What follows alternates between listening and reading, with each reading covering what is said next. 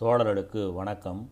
பேரறிஞர் அண்ணாவின் பணத்தோட்டம் வானவீதியில் சிவில் விமான போக்குவரத்துக்காக பத்தொன்பது கம்பெனிகள் உள்ளன. தனிப்பட்ட முதலாளிகளுடைய கம்பெனிகள் இவைகளுக்காக அனுமதிக்கப்பட்ட மூலதனம் நாற்பது கோடி ரூபாய். டாடா கம்பெனியாரும் டால்மியா கம்பெனியாரும் சிவில் விமான கம்பெனிகளை நடத்துகிறார்கள். கம்பெனிகளின் வருமானம் பெருகிக் கொண்டு வருகிறது. வளர்ச்சி மேலும் மேலும் உண்டு.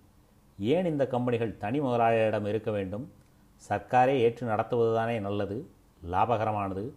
விமான போக்குவரத்துக்கும் வியாபார உலகுக்கும் சூட்சமமான தொடர்பு உண்டல்லவா?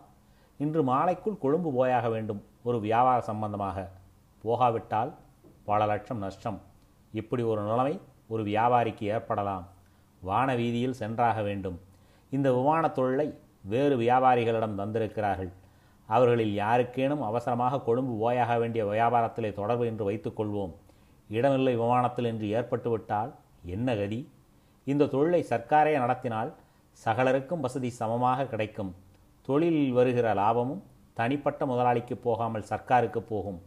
விமான தொழிலுக்காக வெளியிலிருந்து எந்திரமோ நிபுணர்களோ கொண்டு வரும் வசதி தனிப்பட்ட ஆட்களுக்கு இருப்பதை விட சர்க்காருக்குத்தான் அதிகமாக இருக்க முடியும்.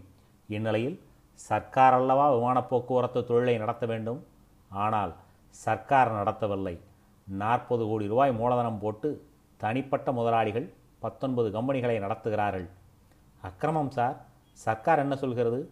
ஏன் விமானத் தொழிலை ஏற்று நடத்தவில்லையாம் என்று கேட்கிறீர்களா? சர்க்கார் தற்போது இது சாத்தியமில்லை என்கிறது. நன்றி.